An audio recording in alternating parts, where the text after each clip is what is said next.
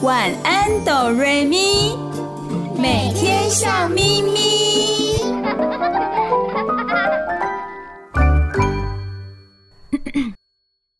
准备好了吗？我们要开始喽！预备备，开始。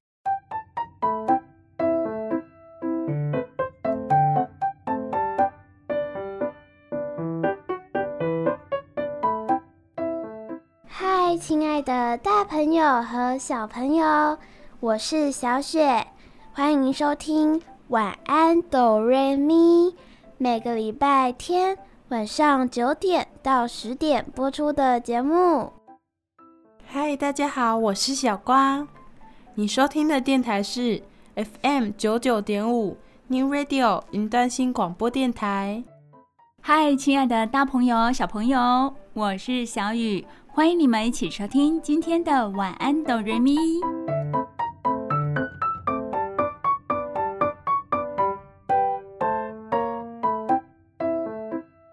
亲爱的大朋友、小朋友，你们喜欢旅游吗？喜欢到处玩耍吗？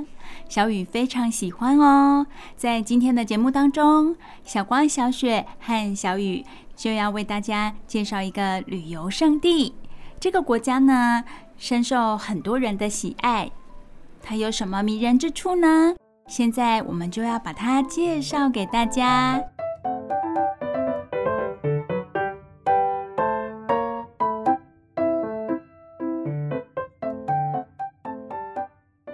这个国家位于哪里呢？这个国家在北欧。是哪一个国家呀？我们今天要介绍的就是瑞典。瑞典位在北欧的斯堪的纳维亚半岛上，国土有一半是森林，还有无数大大小小的湖泊。北部进入了北极圈，极光会出其不意的在空中闪耀。这里的冬季白昼短，天空一片灰暗。到了夏天，日照长达十八小时。太阳就像工作狂一样，到午夜才下山，有些地方甚至永昼，二十四小时都有阳光。因为瑞典它位在纬度比较高的地方，它的北部进入了北极圈。所以它的白天和夜晚跟我们很不一样哦。刚刚小光有说到，他们的夏天日照还长达十八个小时，到了半夜太阳才下山，这真的很难想象哎。虽然白天的时间很长，不过瑞典人不会疯狂加班、超时工作，也不会过度劳累自己。而是知足的享受生活，重视休假和休闲活动。是啊，他们在工作的时间里都非常认真的工作，放假的时候也会非常认真的休闲哦。他们有哪些休闲的活动呢？他们夏日戏水，冬季滑雪，秋天采野菇，假日时尽情活动，不怎么挂虑未来。即使没有存款，也不必担心。和其他的国家比起来，瑞典人显得安全感十足，因为他们有全世界最好的社会福利。是啊，瑞典人享有的福利真的很令人羡慕哦。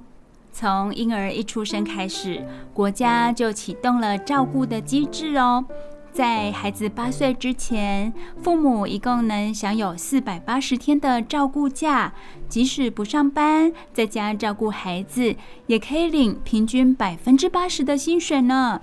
孩子生病的时候，父母依法也可以请假，每年最多可请一百二十天。每个月，国家还会补助每个孩子一千零五十克朗，大约是新台币。四千八百元，家里孩子越多，越小的孩子获得的补助金额愈高，一直给付到孩子十六岁。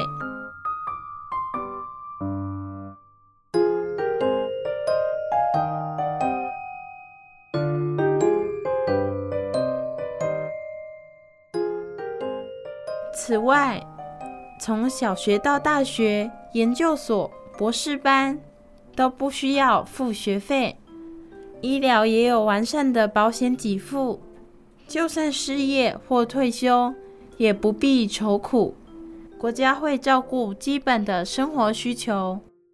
这种种的福利，让瑞典人有能力养育孩子，生得起病，不怕老。遇到生活有波折，国家也会有机构可以伸出援手帮忙。哇，瑞典人的福利真的很完善呢！当然是其来有自，是有原因的。那是因为他们的所得税非常的高哦，一般人平均缴纳百分之三十，等于是把将近三分之一的收入都交给国家了。当然也要非常的相信国家，许多人甚至缴纳了百分之五十以上。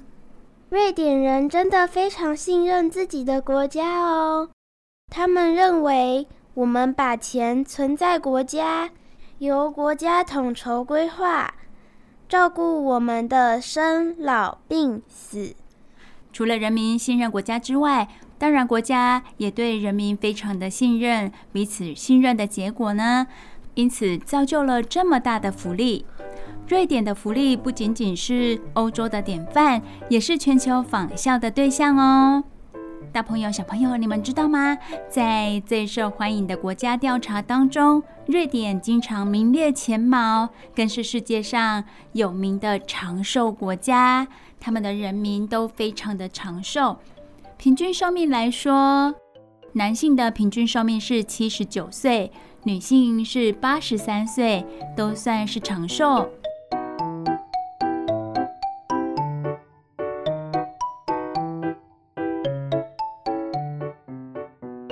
瑞典这个国家有国王哦，在二十一世纪，瑞典是少数拥有国王的民主国家。一千多年来，瑞典的国王从头戴皇冠，威风凛凛，掌握国家大权，慢慢演变成今天西装笔挺、风度翩翩却没有实权的君主。瑞典国王没有实际的权利，没有实权，那他主要的工作是什么呢？瑞典国王的工作主要是代表国家接见外宾，每年颁发诺贝尔奖。王室成员则参与慈善、冬季奥运等国际活动。瑞典人重视福利，设法保障每个人的生活，除了出生率太低之外。或许跟他们的祖先有关哦。他们的祖先是谁呢？瑞典人是维京人的后代。维京人曾是出了名的海盗，但是他们没有当时欧洲的领主与附庸阶级观念，而是讲求人人平等、有福同享、有难同当。他们也不喜欢与同伴竞争，相反的，他们经常和别人合作。维京人在九世纪兴起，分布在北欧的瑞典、挪威、丹麦一带。有些维京人从事农耕，有些出海打劫，因此呢，被欧洲人冠上了维京海盗的恶名。后来，他们往西边探险，直达美洲新大陆，也勇闯南方，航行到地中海，在各地做生意或殖民。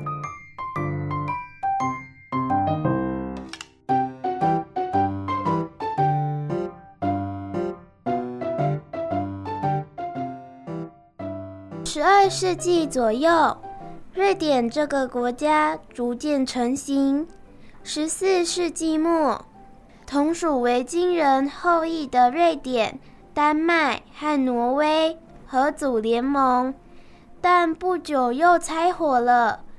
瑞典展开海上争霸战，接连打败周围各国，成为波罗的海的强国。他们当时有一个非常厉害的皇家战舰，叫做瓦萨号。这个战舰本身就代表了瑞典盛极一时的辉煌历史。沉没在海底三百多年的瓦萨战舰，在一九六一年的时候被成功打捞上岸。现在这个船舰在哪里呢？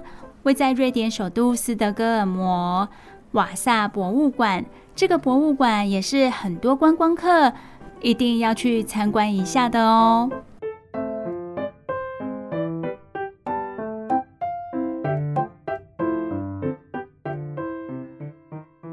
瑞典的节庆也很热闹，有哪些节庆呢？武硕节是他们年度第一个节庆。五月一日前一晚，大家把收集好的枯枝、可燃废弃物，连同过季的圣诞树，全拿来当柴烧，升起壮观的萤火。这么热闹，武硕节的用意是什么呢？他们在迎接春天的到来呀。大朋友、小朋友，别惊讶，瑞典的春天真的是五月才来哦。接下来是仲夏节，在六月的下旬登场，到处可见彩带、花圈、草莓、海鲜。仲夏节这一天，日照长达二十小时，大家几乎都不睡觉，包括传统习俗。庆典仪式和民族舞蹈，让仲夏节成为瑞典最有名的节庆。这个时候，大家都是在乡下过节哦。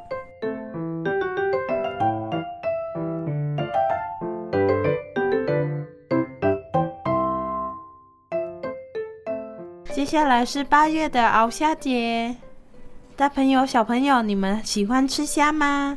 你们一定赢不过瑞典人，因为瑞典海岸线绵长，自然就有丰富的海产，所以瑞典人特别爱吃虾。鳌虾节这天，他们会广邀亲朋好友，举行鳌虾派对，吃很多的鳌虾，尽情享受。一连三星期的鳌虾节，瑞典竟能吃掉六千万只鳌虾！哇！那这样，鳌虾一定很怕瑞典人，听到“瑞典”两个字就发抖了。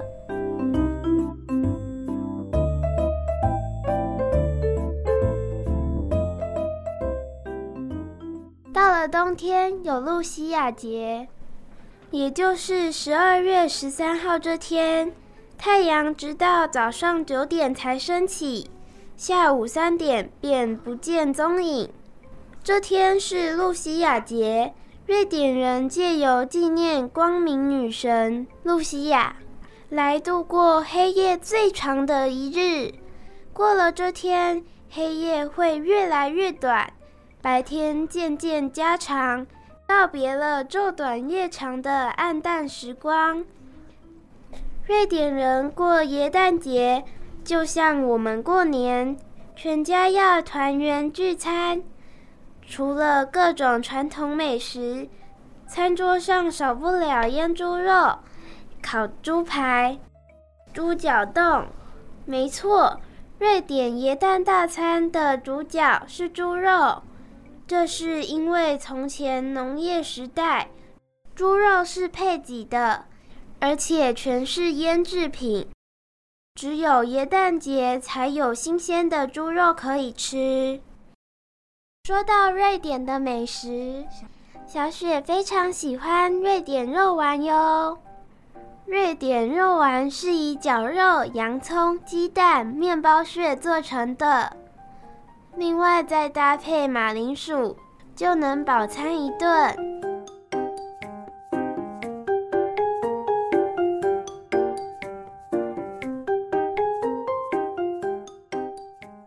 接下来要讲的是，瑞典人用科技创造财富。瑞典拥有森林、铁矿和充沛的水力。在过去，无论造纸、电力、机械或汽车工业，样样都很厉害。在科学界享有盛名的瑞典皇家科学院，成立于一七三九年。它的成立就像赛跑的鸣枪一般。让瑞典的科学奋力开跑。林奈是植物学之父兼分类学家。有人曾说过：“上帝创造自然，林奈分类整理，他独创的生物分类法一直沿用至今。大家耳熟能详的诺贝尔就是瑞典的科学家，他发明了威力强大的黄色炸药。当时正逢世界全面发展、急需炸山开路与采矿的年代，炸药事业为他带来数不清的财富。诺贝尔一生拥有三百多项发明专利，死后留下庞大遗产，大部分交由基金会管理。基金会依照他的遗嘱，每年举办诺贝尔奖，以遗产的利息当作奖金。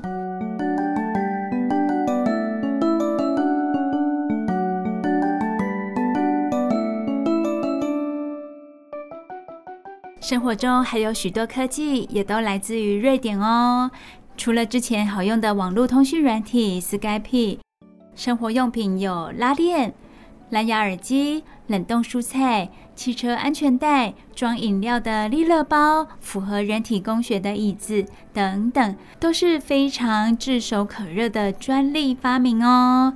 尤其装饮料的利乐包，每年更为瑞典赚进七十亿欧元，大约是台币三百二十亿元呢。哇哦，瑞典人把设计跟科学知识结合，认真研发各种专利。他们就是以创意和科技来创造财富的，再借由高额的税金撑起庞大的福利支出，照顾所有的国民。从出生到年老，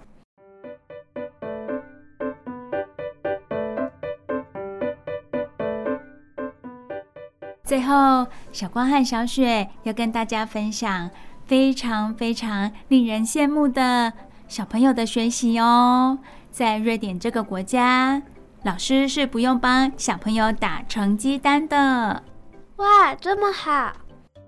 在瑞典，孩子属于整个社会，不论家庭或学校，全面禁止体罚，爸爸妈妈的管教不可以侵犯孩子的人权，学校老师也不能以成绩高低擅自帮孩子贴标签，认定谁是好学生、坏学生。瑞典人认为，数学不好的将来有可能是有创意的艺术家。文科不理想，长大后也许是一流的发明家。即使每科都不出色，也能够活得自在快乐，在社会上有所贡献。这些观念是不是跟我们的很不一样呢？在瑞典，他们尊重不同的人，也看重每个人的价值。这就是瑞典努力做好社会福利背后的一个理念。对孩子们来说，上学更重要的收获是能够受到肯定，发挥自己的特色。瑞典的老师很擅长赞美学生哦，而且是单纯的称赞，他们绝不会在称赞完之后又加上“不过”，然后开始批评。上课的时候，老师也多半不会唱独角戏，自己一直哇啦哇啦的一直讲哦，而是保留时间给学生，让所有的人都可以谈谈自己的想法。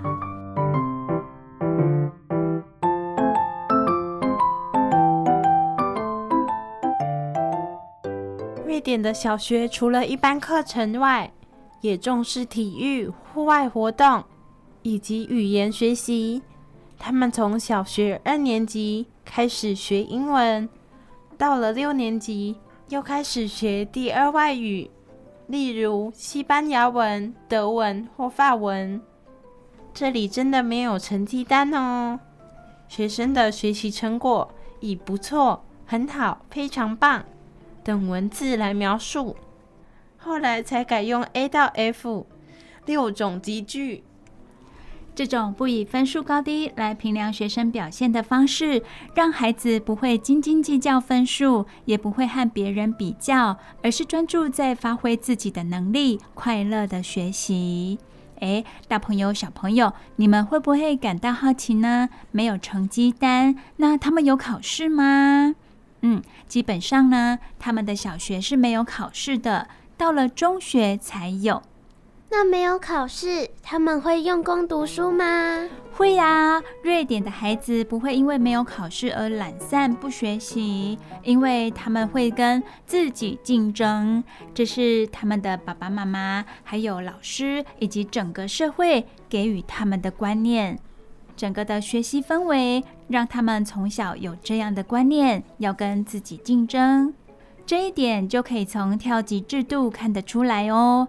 瑞典的中学把每一科都区分成不同的等级，学生可以根据自己的状况选择等级。瑞典的学生超爱跳级的啦，跳级可以让他们有成就感，愿意自动自发的用功，享受跳级的快乐。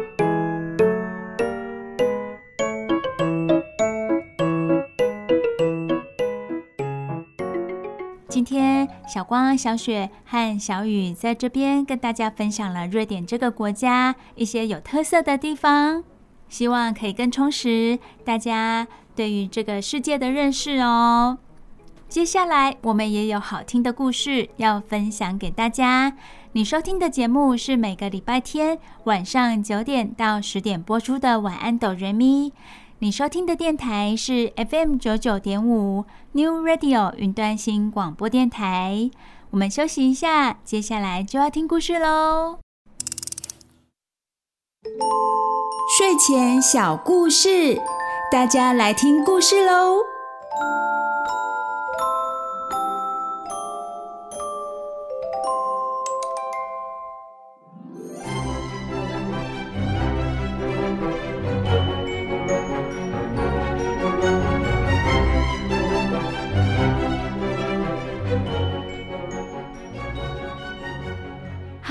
亲爱的大朋友、小朋友，我是小雨，欢迎收听每个礼拜天晚上九点到十点播出的《晚安，哆瑞咪》。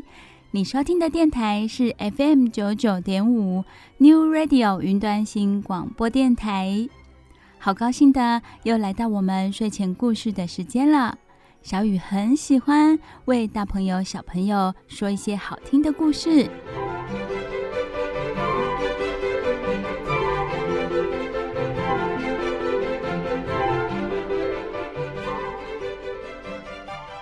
我们人在一生当中都会结交一些朋友，大朋友、小朋友，你们可以回想一下，你是如何跟你的好朋友认识的呢？是在街上遇到的，工作场合遇到的，小朋友上学之后遇到的，还是在公园玩耍的时候遇到的？任何场合、任何机会都有可能认识到新的人，要成为真正的朋友。可能需要有一些条件哦，例如有共同的兴趣、类似的想法，或者是对彼此的关心。双方有了这些密切的配合之后，就有可能成为朋友，甚至有的会成为非常好的朋友。朋友在我们人生当中扮演着蛮重要的角色，它可以让我们的生活变得比较多彩多姿。当你有难过、有快乐的时候，你也会找到一个想要分享的对象。如果身旁没有这样的朋友，也没有关系哦。你还有你自己，跟自己当朋友，喜欢自己也是很重要的。当然，如果你很幸运遇到一位很棒的朋友，就要好好的去珍惜喽。如果亲爱的大朋友、小朋友愿意的话，小雨也很愿意当你们的好朋友哦。每个礼拜天晚上九点到十点这个时间，在这里陪伴着大家，也是大家的好朋友。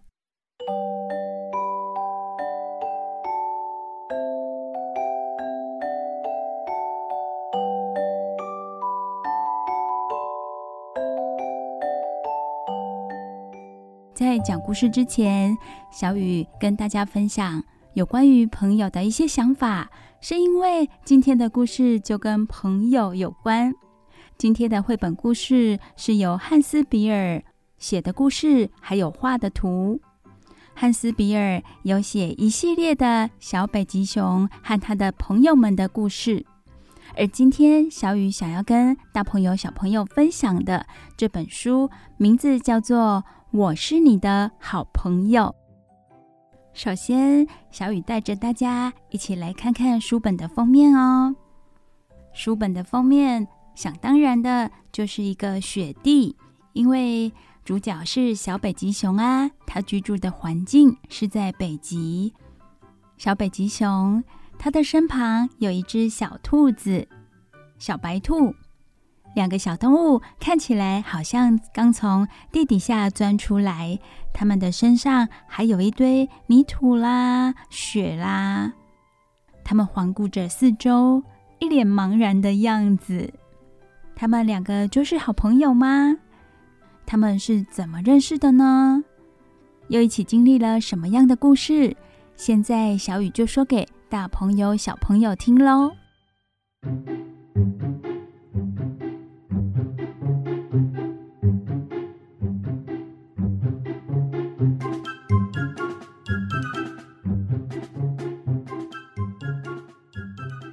小北极熊的名字叫做宝儿，它住在北极。它最喜欢坐在小冰山上，看着海上的冰雪。亲爱的大朋友、小朋友，在平常的时候，你们有没有自己很喜欢做的事情呢？坐在小冰山上，看着海上的冰雪，是宝儿很喜欢、很喜欢的事。北极通常很安静。只有呼呼的风声，但是这一天呢，宝儿听到一阵特别的声音，那是一阵微弱的哭声。诶，在北极这么冰天雪地的地方，传来一阵哭声，到底是谁呀？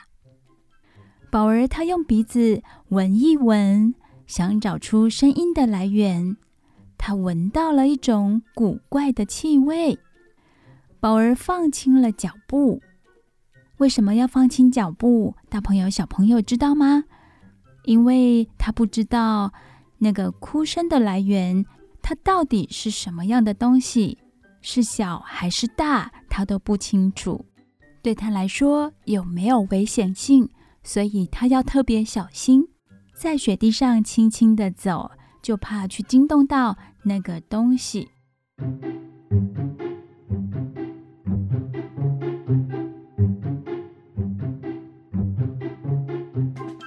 宝儿跟着那股气味走过去了，他看到了一个很深很深的洞哦，那阵哭声就是从这个洞里传出来的。诶，那会是什么东西呢？亲爱的大朋友、小朋友也想一想，在雪地里会有什么东西在那里哭呢？难道是其他的小动物吗？宝儿很小心地探头往洞里看。他看到洞底坐了一只小野兔，小野兔浑身发抖。宝儿对小野兔喊：“你不要怕，我救你上来哦。”接着呢，宝儿就往洞里推下一堆雪。哦，为什么宝儿一直把雪，地面上的雪推下洞里去呢？小野兔起先也吓了一跳哦。两只眼睛啊，瞪得好大哦！但是后来，小野兔就明白了，原来小北极熊是要让它顺着这堆雪爬出去，所以马上就跳到雪堆上，一蹦一跳的跳出洞口了。小野兔说：“我刚刚好害怕哦。”宝儿笑着安慰小野兔：“没关系啦，现在没事了。”哎。你叫什么名字呢？我叫瑞比。哦，我叫宝儿。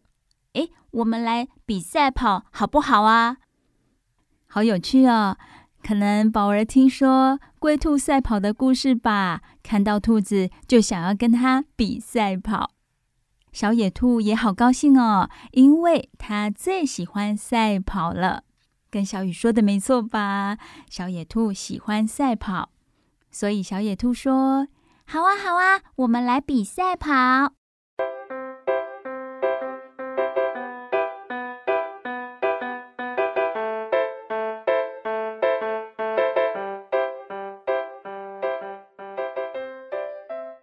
哇哦，小野兔真的跑得很快哦，轻轻松松的就赢了小北极熊。不一会儿，下起雪来了。瑞比说：“爸爸妈妈说，如果下雪，我就得回家了。”宝儿说：“哦哦，真扫兴。不过没关系，我可以陪你走回家。”雪越下越大。瑞比和宝儿在大风中走得好辛苦哦，雪花下得好密好密，他们看不见路了，所以他们就紧紧地靠在一起，静静的等着风雪停止。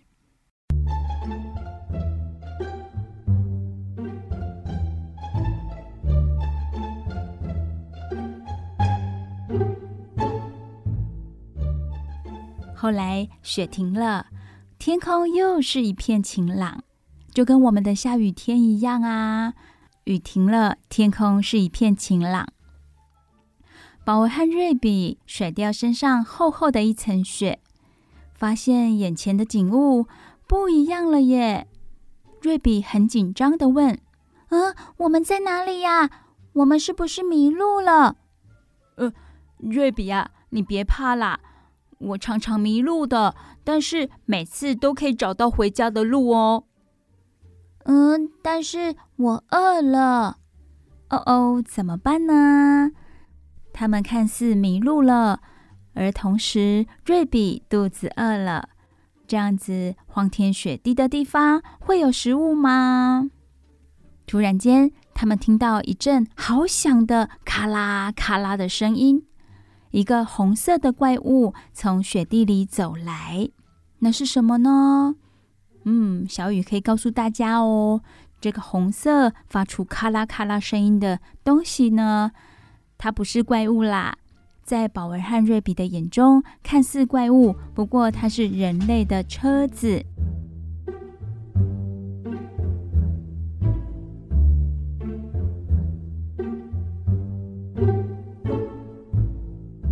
因为不知道这是什么东西，瑞比赶紧躲进旁边的小雪堆里。他有点害怕。宝儿看见了，他就大笑地说：“哈哈，你真的是个胆小鬼耶！哎，快出来啦！那是一部车子啊，一部什么车子啊？那是北极研究站的车子啦。我爸爸常常带我到那里去哦。”那里有很多好吃的东西哦！快出来，快出来！我知道从研究站回家的路。听起来，北极熊宝儿很熟悉这个地方哦，还知道有一个人类的研究站。宝儿和瑞比跟着车子轮胎的印子走，果然，他们找到了北极研究站。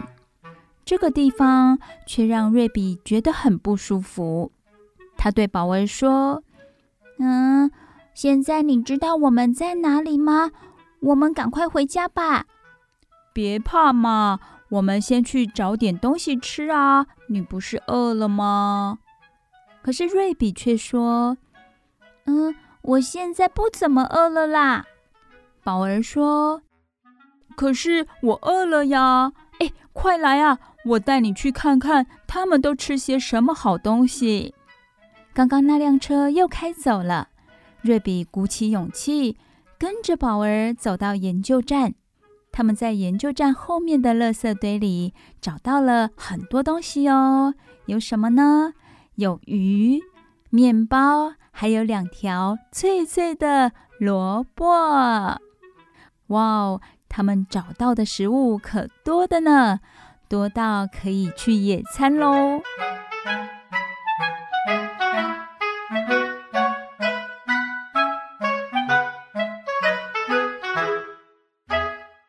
宝儿突然对小兔子大喊：“喂，我想到处去看看呢，你在这里等我哦。”宝儿爬到研究站的屋顶上，发现那里有一个洞口，可是不像门诶，也不像窗户，闻起来味道很怪。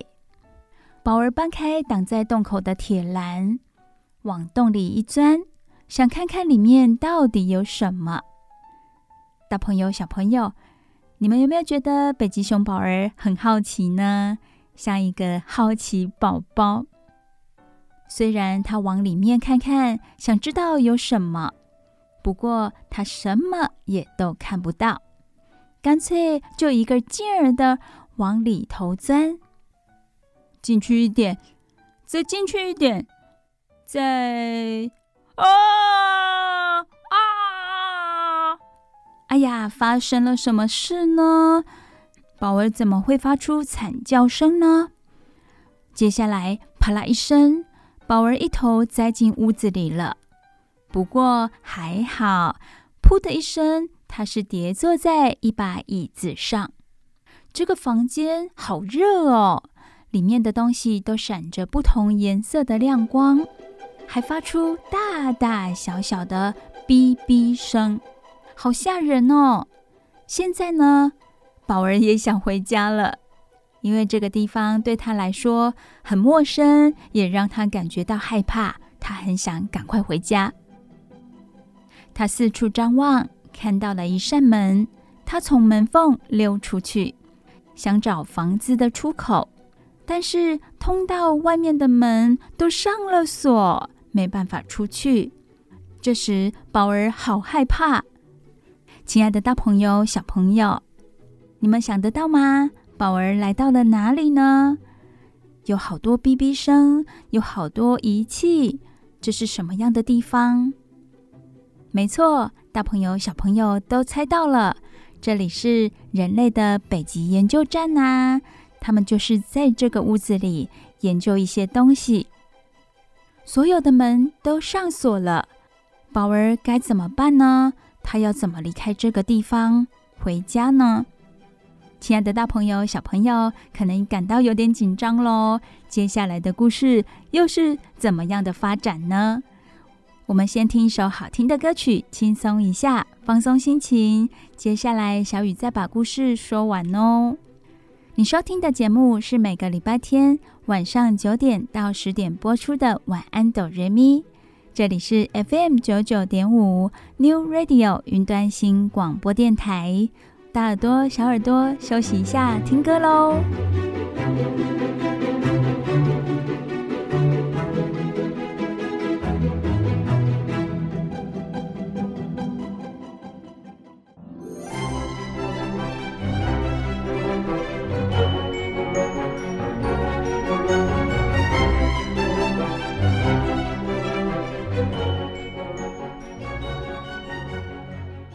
亲爱的大朋友、小朋友，我是小雨，欢迎回到晚安哆瑞咪睡前故事的单元喽。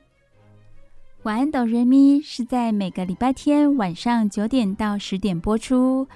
我们的电台是 FM 九九点五 New Radio 云端新广播电台。亲爱的大朋友、小朋友，我们今天说的故事叫做《我是你的好朋友》。刚刚故事说到哪里？大朋友、小朋友还记得吗？宝儿是只小北极熊，它和往常一样做着自己喜欢的事情。它就坐在小冰山上，欣赏着海上的冰雪。看呀看的，突然它听到一阵微弱的哭声。沿着哭声走，它找到了一个洞，洞里呢有一只小野兔。后来，小北极熊宝儿把小野兔救出来喽。接着，他们比赛跑，小野兔赢了。不一会儿，下起雪来。小野兔对宝儿说：“下雪的时候，也是它该要回家的时候。”宝儿想陪着它回家。走到一半的时候，小野兔说：“它肚子饿了。”宝儿带着小野兔瑞比来到研究站，想要找食物。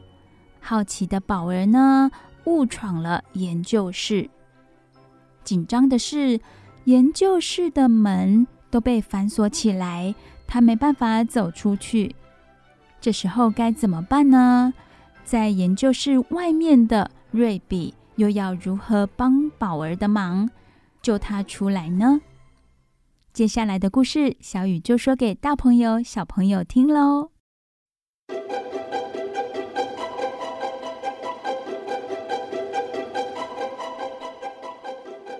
宝儿在研究室里感到好害怕呀。他在那些房间里走来走去，想要找个好方法逃出去。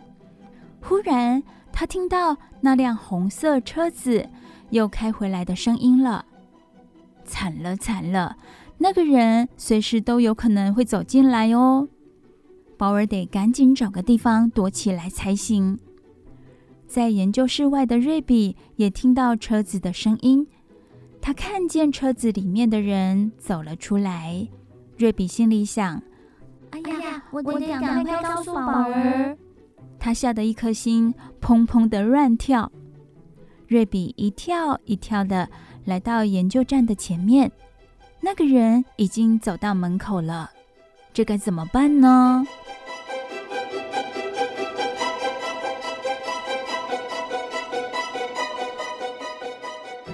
研究人员就要走进去了呀！瑞比灵机一动，他用力一跳，跳上了研究站的屋顶。这屋子很高哦，瑞比他真的是卯尽全力的跳上去。瑞比听到屋子里的脚步声，他心里想：那个人已经进去了呀！我一定要赶快救宝儿。现在该怎么办呢？突然，他想到了一个好办法。他转过身，屁股对着屋顶那个洞口，后脚用力把雪推进屋子里，就像刚刚宝儿救他的时候，不断的把雪推进洞里。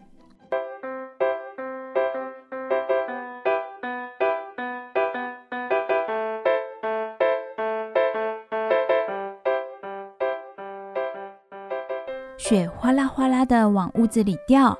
瑞比越推越起劲，研究站里的男人抬头往上看，哎，屋子到底怎么搞的嘛？他冲出去看看屋顶上到底发生了什么事。他没有看到小北极熊，也没关好门。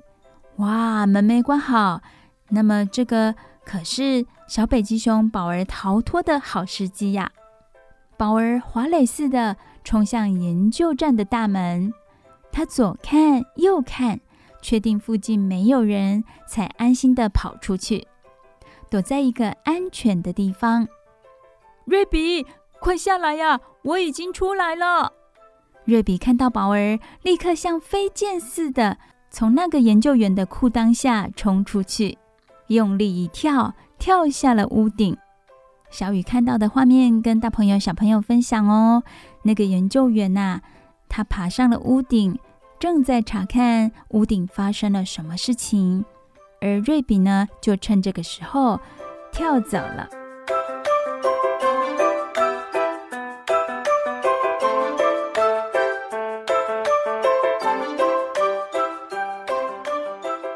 研究员瞪大了眼睛。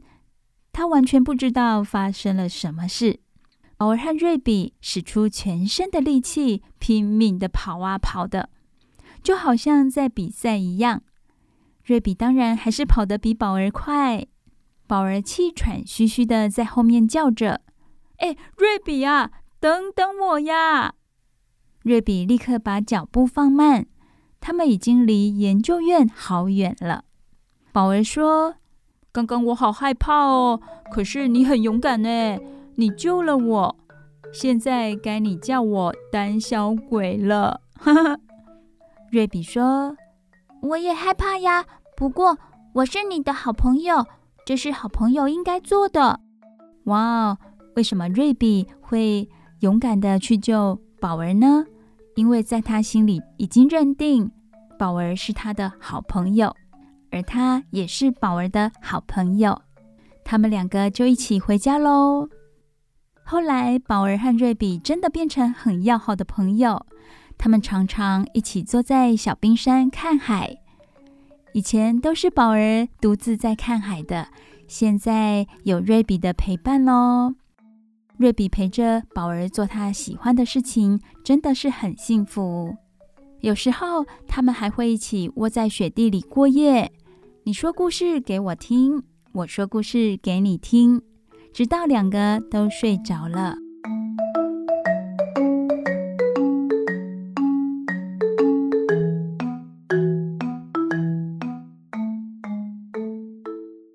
亲爱的大朋友小朋友我是你的好朋友这个故事小雨已经为你们说完喽这个互相帮忙充满温馨情节的故事希望大朋友小朋友都会喜欢哦。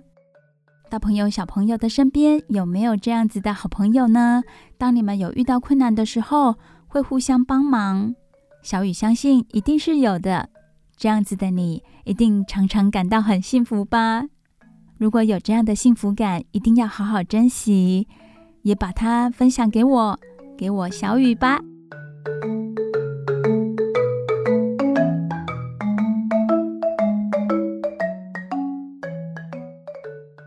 小雨每个礼拜天晚上九点到十点都会说好听的故事给大朋友、小朋友听。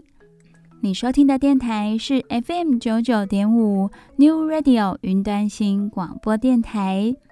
听完故事之后，大耳朵、小耳朵又要休息喽，一起来听首好听的歌曲吧。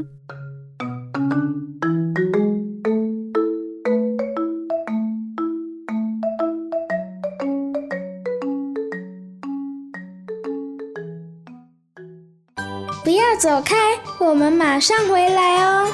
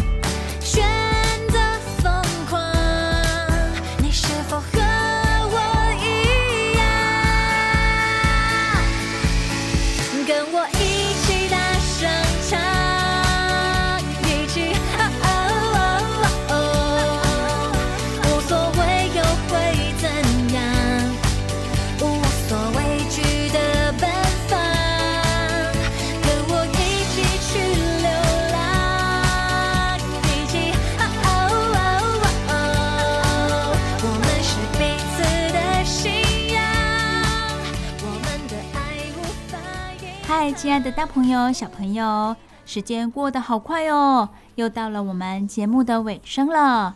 我是小雨，非常感谢大朋友和小朋友今天的收听。我是小雪，只要你今天收听了晚安哆瑞咪，保证你接下来的每一天都会笑眯眯。我是小光。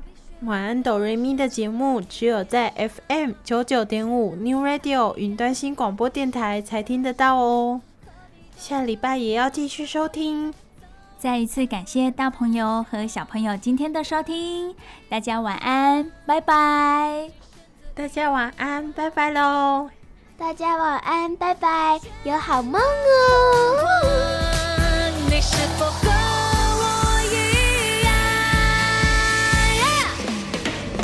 跟我